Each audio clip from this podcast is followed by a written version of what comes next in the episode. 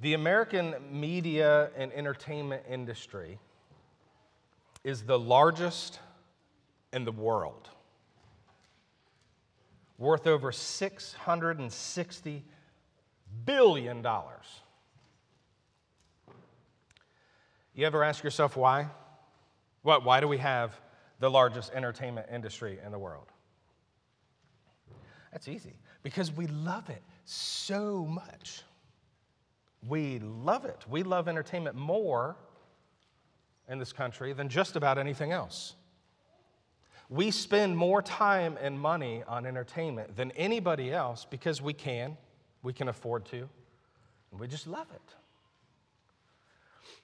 And so that's the next American Idol we're looking at in the series on American Idols, identifying the things in our society and culture that compete with our attention and, and our affections and our allegiance to Christ and what it, He says that our lives are to be about. And we'll keep the same outline as we have the past two weeks. We'll look at the lie, the truth, the church, and the challenge. Okay, so we're examining the lies we're prone to believe about what the idol offers, the truth of God's word about the idol, and the effects our devotion to it has on our society in America. And then the church and its response to America's idolatry. And then the challenge what are we going to do about it? Right? What, what, what can we do differently? What keeps this sermon from just being something that touches my ears that we say amen to in agreement, uh, but really doesn't make any difference in our lives? In the passage we're looking at this morning is 2 Timothy chapter 3, verses 1 through 5. I think your bulletin probably says through verse 9. We're looking at 1 through 5. So join me now again in reading God's word in 2 Timothy chapter 3, verse 1. Hear now the words of the one true and living God.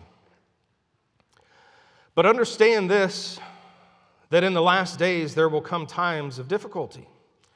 For people will be lovers of self, lovers of money, proud, arrogant, abusive, disobedient to their parents, ungrateful, unholy, heartless, unappeasable, slanderous, without self control, brutal, not loving good treacherous, reckless, swollen with conceit, lovers of pleasure rather than lovers of God, having the appearance of godliness but denying its power. Avoid such people. Let's pray. Father, we thank you for your word. We thank you that uh, you are honest with us, that you are honest with us about who we are apart from Christ. And Lord, that you don't just leave us there, but that you, you sent your Son to die in our place so that we could be forgiven. You've given us your Spirit, as we talked about earlier this morning, so the lights come on and we have eyes to see and ears to hear. We thank you for the truth of your word this morning, Lord, and we pray that it would search out our hearts, that we would be sensitive to your word, that you would enable us by your Spirit uh, to obey it. God, we ask all of this in Jesus' name. Amen. So, first thing to note about, about this passage, you know, Christians will often read this today and think this is something we're, we're looking for now, right? Like, oh, oh man, surely he's talking about today. Look how bad things are getting. You know, uh, this is, that, that's us. This is the last days. And I hope I'm not bursting any, any bubbles this morning, but Paul didn't write this letter to you, right? He didn't write this letter to 21st century American Christians. He wrote this letter to Timothy in the first century. And he said Timothy should expect to witness this himself. And he gives Timothy instructions on what to do in his ministry at this time in light of these things that he can expect to be dealing with. So, this was true in Timothy's context in the first century. And yes, it's true in America today. There's nothing new under the sun, right? And what was true of people then is true of people now. We like to amuse ourselves and distract ourselves from loving God and loving neighbor, and the results are always the same. A society of people that look just like what Paul describes here. Is entertainment to blame? No. Man's idolatrous heart is to blame. Man's desire to find something other than God to satisfy him and to find some other pattern for life to follow, something else to make his life about, that's, that's what makes this true of people then and now. Entertainment's just one of those things that men seek and value more than God. And what it does is it corrupts the man. And it corrupts what the man makes, including entertainment. Entertainment ends up not being what the good thing that it's supposed to be. You know? Entertainment's good. Right? We'd all agree with that. Our access to film and to music and to art allows us, it's given us a way to experience uh, different cultures and, and to, to sort of go places that we will never actually get to go. That's a wonderful thing. There's a lot of things I know, y'all, that I wouldn't know had somebody not made the time to make a YouTube video. Right? Like, I'm, I'm working on a master's degree in, in YouTube uh, information for home improvement projects and how to, how to build things and fix stuff that breaks. There's songs that we've all heard that put, that put into words feelings that we've had but have had difficulty communicating. You know? We've all laughed until we've cried at a good comedy. We've cried until we had no more tears left to cry at a good heartfelt drama. Entertainment is not a bad thing, it's a good thing that can be enjoyed to the glory of God and bring us closer to one another, help us to relate to one another. It has the ability to invite us to pre- appreciate God's uh, diverse and expansive creation and glorify God by being little creators ourselves right? Having been made in his image, we're little creators ourselves, and God blesses the creativity of his creatures. And our enjoyment of each other's creativity is a blessing from him. But idols are often good things that God intends for us to enjoy one way, but then we corrupt them by enjoying them in a way that He didn't intend for us to enjoy them, or we cherish them more than Him. We should enjoy what we have received from the hand of God for our entertainment, but where we let those enjoyments satisfy sinful desires in us, or we allow them to excuse us from our mission to love God and to love neighbor, then we have made what might have been a good thing an idol. Something we love too much, something that competes with Christ for his rightful place in our hearts. So here's the lie, point number one. Here's the lie we are prone to believe that makes a good thing like entertainment an idol for us. Here it is You need a way to escape reality. And that's what entertainment provides for us an escape. If you get uncomfortable in your boredom or just want to forget about the burden that life has on you right now, just, you know, reach into your pocket, pull out your phone, and just slip away. Turn on the tube, surf incessantly in pursuit of something to distract you from whatever it is that you're trying to avoid. Or go looking for something to excite you out of what you think is a dull and unimportant life. Stare into that screen and just let the real world melt away. Let me, let me throw some statistics at you that, that, that I drummed up as I was looking at this this week. Screen time on average for children ages 8 to 18. What do you think per day? Seven and a half hours. Okay? Seven and a half hours. Kids 8 to 10, it is six hours a day. Kids 8 to 10, it's, it's six hours per day. That's not counting time, y'all, spent on you know, uh, school assignments. This is TV, internet, social media, and video games. Okay? And I'm not going to demonize playing video games. I don't think playing video games is sinful, and I don't think the Bible calls it sinful. But here's what's interesting, okay? This is revealing 96% of millennials who play video games say they play for an average of 11 hours every week. Okay? That same number, 96%, overwhelming majority, 96% of Gen Z gamers say they play for 13 hours a week. I'm going to go out on a limb here and say not all of that time is enjoyed to the glory of God. It's an escape. Entertainment is a way of escape from the inconveniences of life, like boredom, right? What do we do with our boredom? We seek relief from it, don't we? We try to get on board. And there's good ways to do that, and there's bad ones, and media entertainment isn't always a, bad way to get on board. But what the reality of boredom translates to is inactivity in our lives. And if we're trying to ignore the reality of our inactivity by just amusing ourselves through it, well, that's what makes it bad.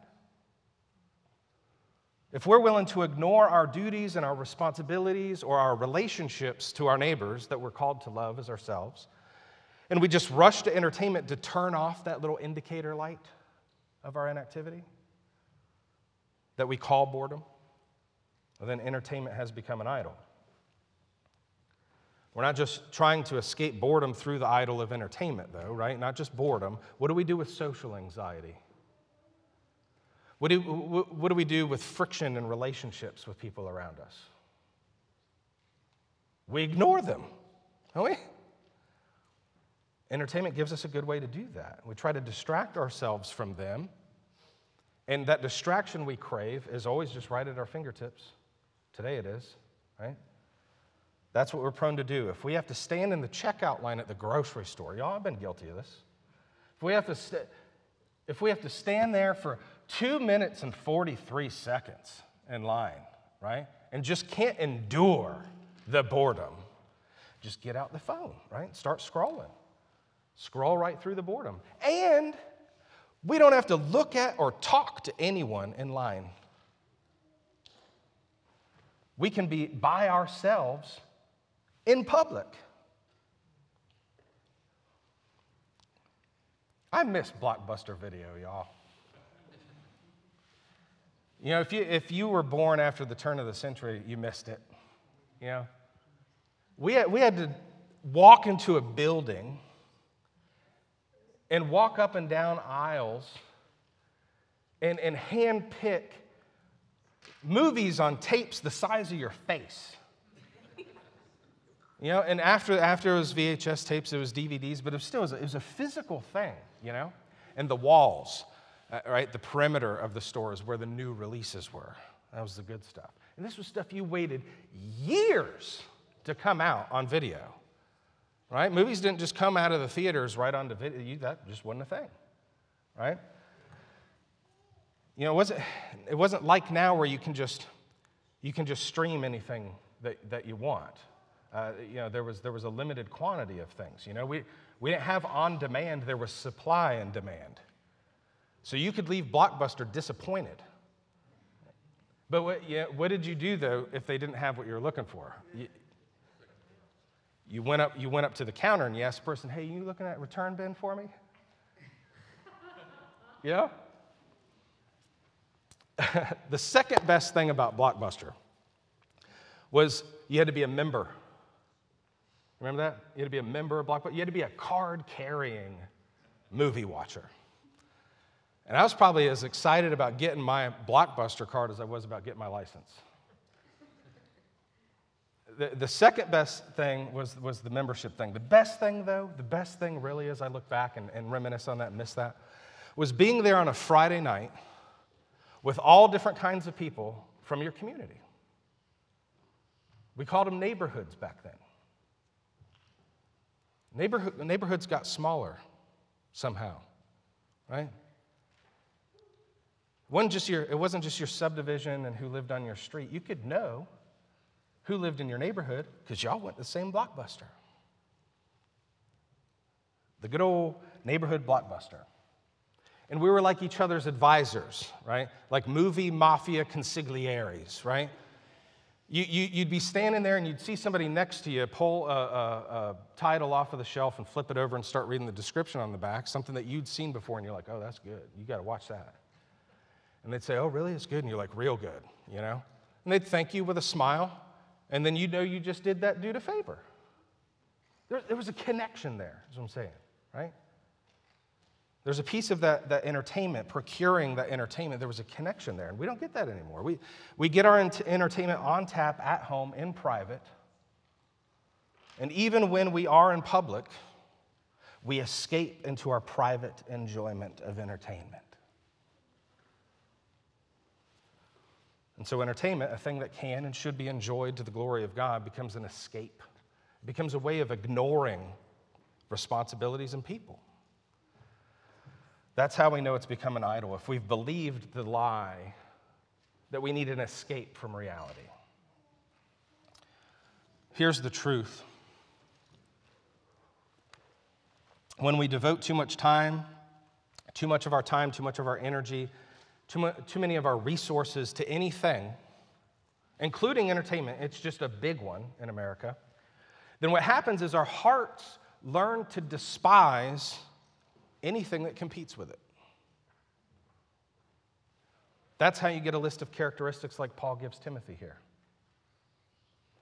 These are characteristics of people who despise God and don't want Him meddling with the things in their life they love more than Him. We've made a big investment in our distractions, right? And, and so anything that distracts us from our distractions or interrupts them is an unwelcome inconvenience, and that includes God.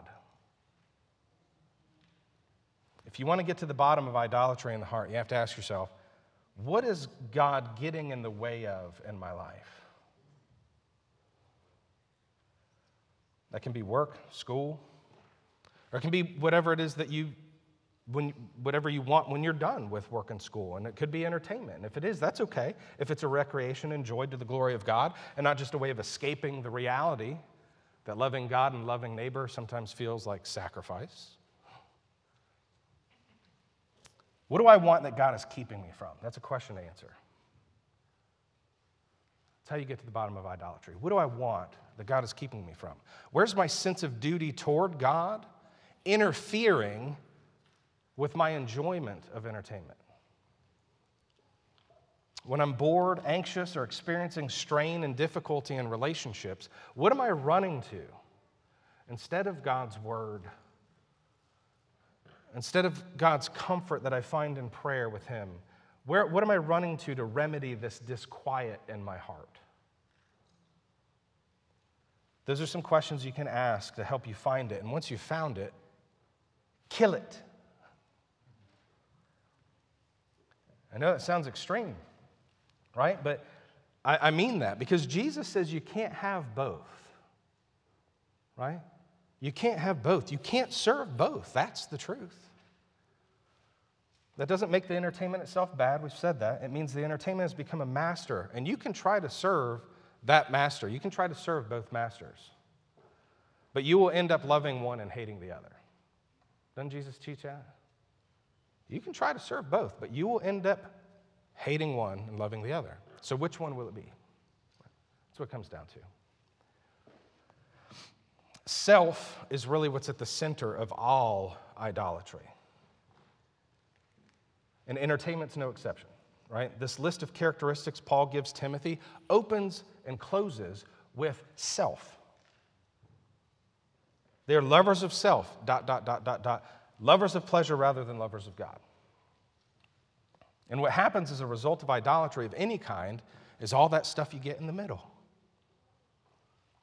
greed, pride, arrogance, abuse, disobedience, ingratitude, unholiness. You get a population of heartless, unappeasable, slanderous people with no self control, who are brutal, hate good, are treacherous, reckless, and swollen with conceit, stuck on themselves.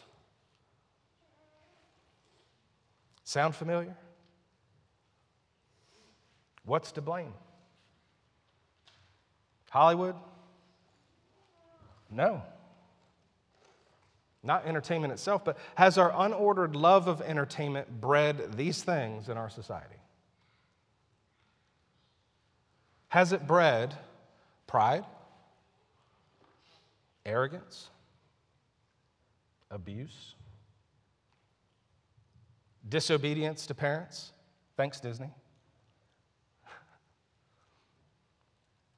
Ingratitude, unholiness. Has it made us a heartless people who are hard to please? Who gossip about and slander about people we don't even know? Yes. It, it breeds those things in the lives of those directly involved in designing the entertainment and in the lives of those that the entertainment is designed for. Because we forget what entertainment is ultimately designed for and by whom. Entertainment's not a bad thing, it's something we're meant to enjoy, and it's to be ordered properly on our list of priorities. If it's something we enjoy as a gift, living here under the sun, you know, a gift coming from the hand of God, that's, a, that's an ease and a comfort and a blessing that we can enjoy under the sun, then it's good. If it's an escape from the reality of living under the sun, or something you feel like God is encroaching on your enjoyment of, then it has become a master, and that is idolatry. And it always leads to despising God as our master. It always leads to hating or being indifferent. Indifference is hate. It is becoming indifferent toward our neighbors that we're called to love as ourselves. That's how you get that list in 2 Timothy 3. Jesus didn't do that with entertainment, though, did he?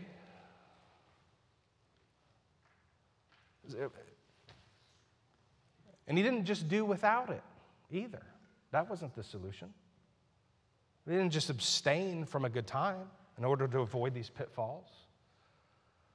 Somehow he knew how to enjoy gifts of God while honoring God and loving people. You, think about, uh, you know, he never ignored people in order to continue enjoying himself. And I'm reminded of uh, the, the wedding in Cana, the water to wine. You guys remember this, right? He's hanging out, partying with friends. It's a party.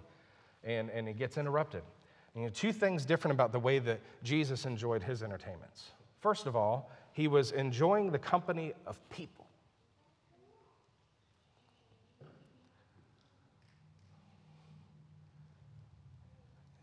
There are people with him in his entertainments. Now, he would retreat from people to get alone with God. He did that often, didn't he? But that's a lot different than running to entertainment in order to escape reality or escape people. And two, he allowed interruptions to his entertainment in order to bless people, right? His entertainment was never uh, so important to him that he couldn't be stopped to serve someone else. So he never used them as a retreat. Jesus never allowed entertainment to please him so much that he could not be pleased by his fellowship with the Father, and he was never so busy in his entertainment uh, t- that he ignored his neighbors. So, a rightly ordered enjoyment of entertainment is a good and God honoring thing when it's received as a welcome recreation and blessing, rather than being the thing doing the blessing. See that difference? When rather than an escape from reality, we really just view it as a part of reality. And the reality is this we serve a good and gracious God who is a loving father who delights in blessing his children and knows how to give good gifts. A good and noble king who spares no expense on the refreshment of his loyal subjects. That's what entertainment is. The truth is, God isn't keeping anything from you. But there are plenty of things out there that may be keeping you from Him. We guard ourselves from idols, guard our hearts from idols. We have to recognize that in our country and society, entertainment's a big one. It is. It's a big one. Point number three the church. How does the church in America respond to the idol of entertainment. And just quickly, I'll remind you of something uh, I, I think I mentioned last week. This idea of like the church as institution, the thing we think of as the church. And then the church is an organism, us, the people that make up the body of Christ. So, what the church as an institution represents, the church as an organism has a duty to carry out, to represent out into the world. And so, it's the small and ordinary, seemingly insignificant ways that the people of God faithfully live out their lives in light of the gospel that God uses to effectuate change in a culture. You know, we talked a lot last week about how, you know, we have the tendency to just sort of outsource all the big stuff to like the church instead of recognizing our involvement, right? Our ability by the power of the Spirit to be engaged and enlisted in this work. So, as Christians, we can demonstrate to the world, y'all, the church has a better way. There's the challenge. In order to do that, the church has to look different, though, doesn't it? Not just, not just the church building, right? Christians, the church, the people have to look different. We have to do things differently. Our families have to look different. I, I, Amanda and I went out to dinner Friday night. And it was, uh, this is like a once a year restaurant. Like it burns me up when I see people wearing t shirts and ball hats at a restaurant I'm going to get to go to one time this year, right? But it was a special occasion. It was a belated Mother's Day celebration, and uh, my wife homeschools our six children, or well, four of the six. So it was like Teacher Appreciation Day, end of the year. So we go to this nice restaurant, and what burned me up wasn't the dude in the hat as much. I wanted to like get him a jacket, but you know. I look over here, and there's a family of uh, five mom, dad, and, and three like teenage boys. And the whole time, y'all, their faces were lit up blue because they were staring at their phones. And I'm not exaggerating, I mean the whole time. Like, could barely be bothered to look away from it to talk to the waitress when she came by. Something's wrong there. You know, somebody might try to like run to their defense and be like, oh, well, you know, different parenting styles or whatever, and, you know, some people's kids can't sit still. They were teenagers, first of all. Second of all, they got that way because when they were little, you did that. You taught them it was okay to just tune out. Christian families need to look different in small, seemingly insignificant, ordinary little ways. Because it's little things like that, y'all, that gets us a bunch of disconnected people in a society who grow up in disconnected families who have been conditioned to privately entertain themselves to death. The church has a better way. The people of God have a better way. We don't just live for temporary moments that make us happy and distract us from things we don't like in the world. We aren't trying to escape boredom and duty and people that God says we are to love. And you know, y'all, we have to be reminded this life is anything but boring. I mean, if we think it's boring, we haven't been paying attention. This reality we're living in, this isn't something we want to escape. We've been called and called for a purpose. Our lives have meaning. What we do in this life matters. Knowing what we know because of God's gracious gift to us in His Word that we've been enabled to believe by faith in Jesus and, and by the power of the Holy Spirit, we get to work heartily as unto the Lord, knowing that we will receive the inheritance as a reward.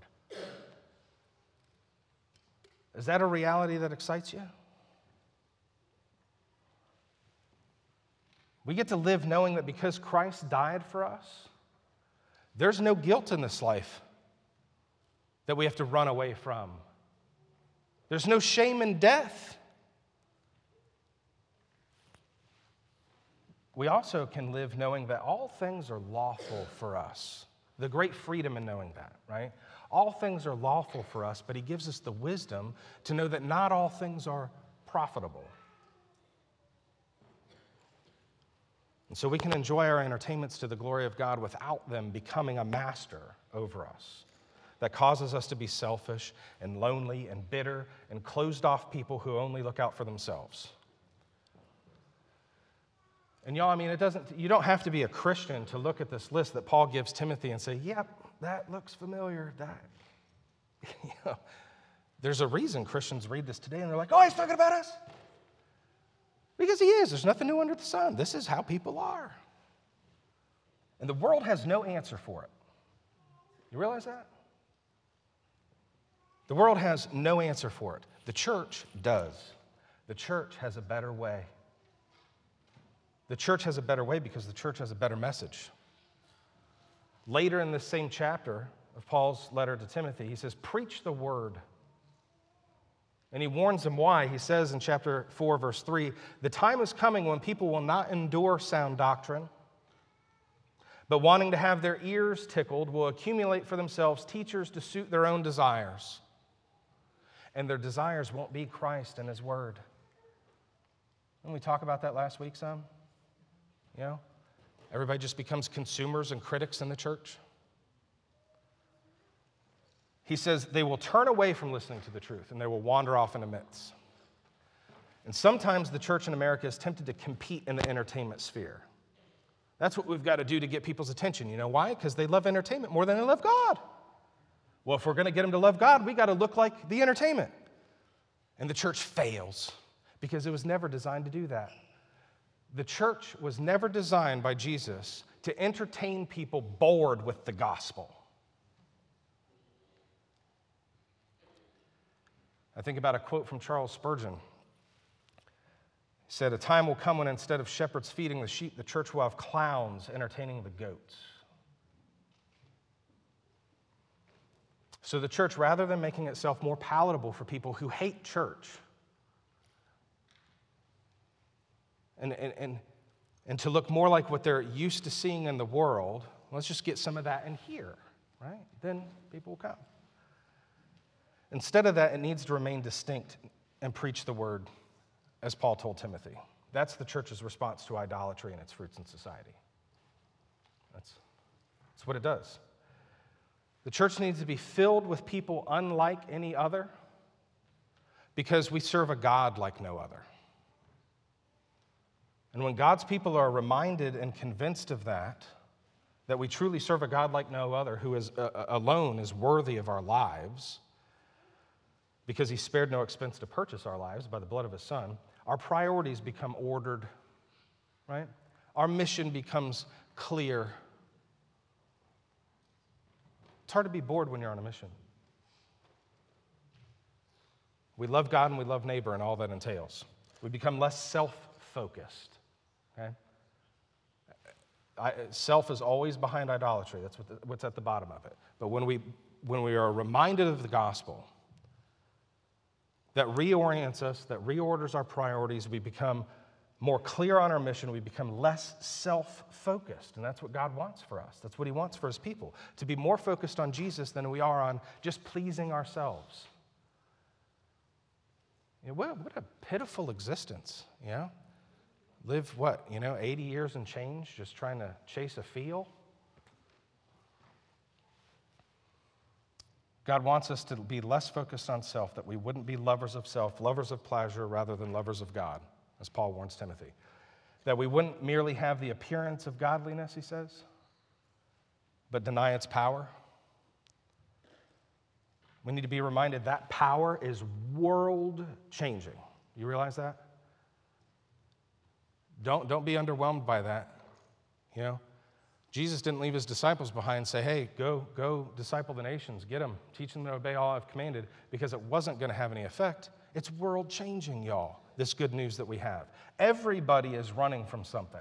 You realize that? That's true of, of y'all somewhere this morning, and some of you know exactly what that little thing is because it nags at you all the time. You can't stop thinking about it, it keeps you up at night. Others of you, it might be, you might have to kind of tap into that, but we're all running from something all the time. The gospel says you don't have to.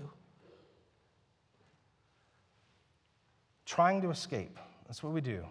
By the grace of God, as Christians, we have a better way to show people. And even though it's hard for us, even, we trust that we do have that helper, that comfort, comforter, that Holy Spirit that is in us, that makes us alive to the things of Christ, that turns us back when we go astray. We go to Him for that comfort, that rest, and for that assurance, and for that motivation. We are running toward something. That's what Christians do. We run toward something, someone.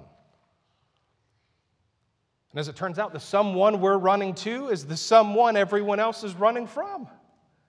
And we get to say, You don't have to. You don't have to run. You don't have to hide. He has made a way. He has sent His Son to die in the place of sinners like us, that you may receive forgiveness and mercy, salvation for your eternal soul. It's world changing, the gospel.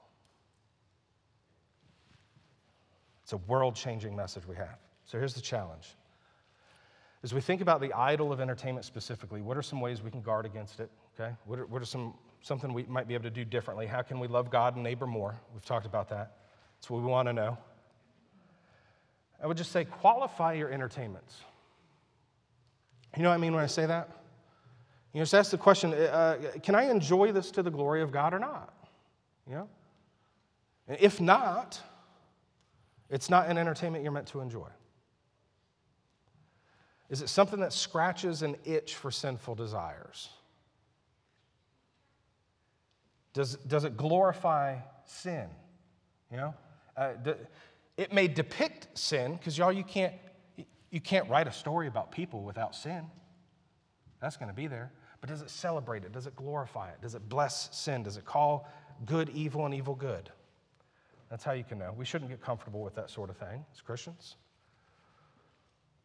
And we can't, we can't, we can't fool ourselves into believing, y'all, that a steady diet of that sort of thing, where it's kind of like borderline, you know, and we kind of give ourselves a pass on it, we can't, we can't be so naive as to think that's not making us a certain kind of person. It is. Just read, read, read Paul's list to Timothy, okay, and consider much of what America calls entertainment, and consider how much of America behaves.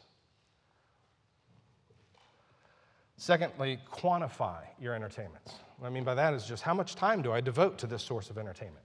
Is it costing me real human relationships, right? Am I ignoring my spouse? Am I ignoring my children, my friend, my church, and spending too much time enjoying this? Does it have a hold on me? Like, do I have control over this or does it have control of me? Is my phone the first thing I pick up when my eyes open in the morning? Is it the last thing I put down before I close them to go to sleep? Fasting could be a good way of finding out. And I'm not prescribing a fast for you. You need to talk to God about that, okay? But I will remind you, all right, that willingly going without something important to us shows us just how important it has become to us.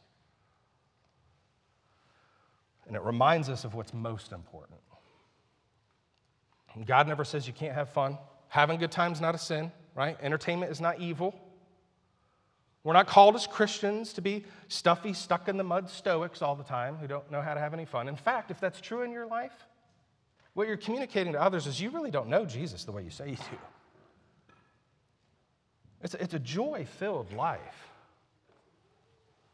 The deepest, most abiding joy in life comes from fellowship with God. That's what we have to remember. That's what we need to be convinced of, not believe the lie. The deepest, most abiding joy in life comes from fellowship with God, not a fleeting source of entertainment. And because we have that, because we have fellowship with God, we don't need to escape reality. This is a good reality. This is good news that I live in this world where a, a, a Redeemer has come and died for me. You kidding me? That when I die, that's not the end. I get to go and be in glory with Him forever? To live in a, a, a renewed, heavens and earth? I'm bored in that reality? I want to run away from it? No. The most real and grounded sense of satisfaction your soul can enjoy is found in the person of Jesus Christ and the news of his sacrifice in this message of the gospel. He is your redeemer, he is your king, but here's something else too, y'all. He says he's your friend, he says he's your counselor, he is your delight. A day in his courts are better than a thousand elsewhere, Psalm 84:10. That's true. And if we not only believe that, but we believe it so deeply that we actually seek Him out to give us something, right? To give us something to do when we're bored. Can you imagine that? Can you imagine that? I'm, God, I'm bored. Give me something to do. Would that we would be that submissive to our God. Lord, I'm bored. Need something to do. That, that inactivity indicator light's going off. Give me something to do. What do you want me to put my mind on right now? You want me to just slow down? You want me to just stop and just pray? And just be at peace and, and still and just knowing that I have you to talk to right now? Do you want me to go talk to that person that I'm not making eye contact with in Publix? You want me to? I will if you want me to. If we believe that, y'all, if we believe He's that good, we'll look to Him to give us something to do when we're bored. We'll look to Him to comfort us when we're worn out, when we're anxious, when we feel a little bit out of sorts, feeling a little bit out of place in the world. If we think about what is excellent and worthy of praise, if instead of looking for a million and one distractions, we focus on those things what is true, what is honorable, what is just, what is pure, what is lovely and commendable, Philippians chapter 4, then God says He promises the peace of God will be with us. We don't look to God to entertain us. That's not what this sermon's boiling down to, okay? I hope you're catching that. It's not like, well, God is our entertainment. No, He's not. We look to God with whatever it is we're trying to entertain away. So we got to be able to identify what that is when we leave here today. Is it loneliness? Are we entertaining away loneliness? Boredom? Inactivity? A- anxiety? Rather than escape reality, y'all, embrace reality. And this is the reality you have a God who loves you. I know it's hard to believe. That's why we get together and say it every Sunday, don't we? we have to be reminded of it. He loves us. He has you right where He has you and for a purpose. He has something for you to do when you're bored, and He will use you when you give Him your attention. He says, Be anxious for nothing. Can you say that? Be anxious for nothing because the reality is He's in control. And He means good for you.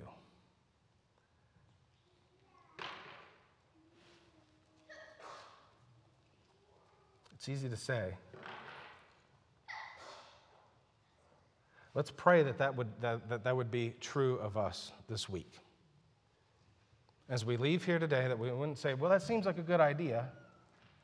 I, I, I like the sound of it but that God, by His Spirit, would move in our lives to continually remind us of things, th- these things, because we're going to find uh, distractions this afternoon. We're going to find reasons to forget what we've heard this morning. Let's ask God to remind us continually, to renew us, that this would be made evident in our lives, and the way that we care for one another in the church, the way that we uh, love our wives, men, the way that you love your husbands, women, the way that we care for our children, the way that we ha- have a genuine concern for those around us that may be close to us but far from God, to care for their souls. Let's pray. Father in heaven, Lord God, we thank you for the truth of your word. We thank you that it gets our attention. We thank you that you give us constant reminders that your Spirit is always with us. But Lord, we thank you for your church. We thank you that we are able to gather like this every week to hear your word, to sing songs of praise together, to be reminded of these precious truths. And God, I pray by the power of your Spirit, we would not so easily forget them. This week, would you remind us? Would you be our first thought in the morning when we open our eyes? Would you be our first, our last thought before we close them at night? Would you help us to, to praise you morning and night? Would you, would you, Lord, allow for us to pray without ceasing. We don't know what that even looks like. Can't imagine. Would you give us a little taste of that this week? What it looks like to be in, in step with your spirit? To know that we are always in relationship before you. Every, everything that we do is, is, is ever before you. You can see, but as we heard earlier this morning, you not only see, but you care. You care for our circumstances and the minute details. I pray, Lord, that we as your people would trust you this week in all of the details, that we would rest in the truth of your gospel, the promise of your provision for us, your protection of us, and most of all, your promise to us, our eternal hope that is ours in Christ. Bless us as we go out this day, Lord. In Jesus' name, amen.